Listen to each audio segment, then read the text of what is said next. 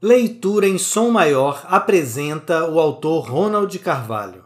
Nascido em 1893, no Rio de Janeiro, Ronald Arthur Paula e Silva de Carvalho foi diplomata, poeta e ensaísta.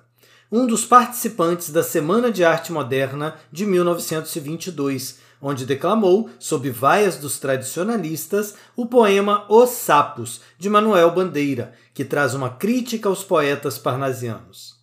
Naquele mesmo ano, lançou epigramas irônicos e sentimentais, assumindo verso livre em sua poesia.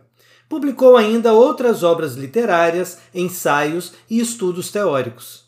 Faleceu no Rio de Janeiro em 1935, aos 41 anos. Quer escutar um pouco de Ronald Carvalho? Vem com a gente! Leitura em Som Maior, o som da sua leitura.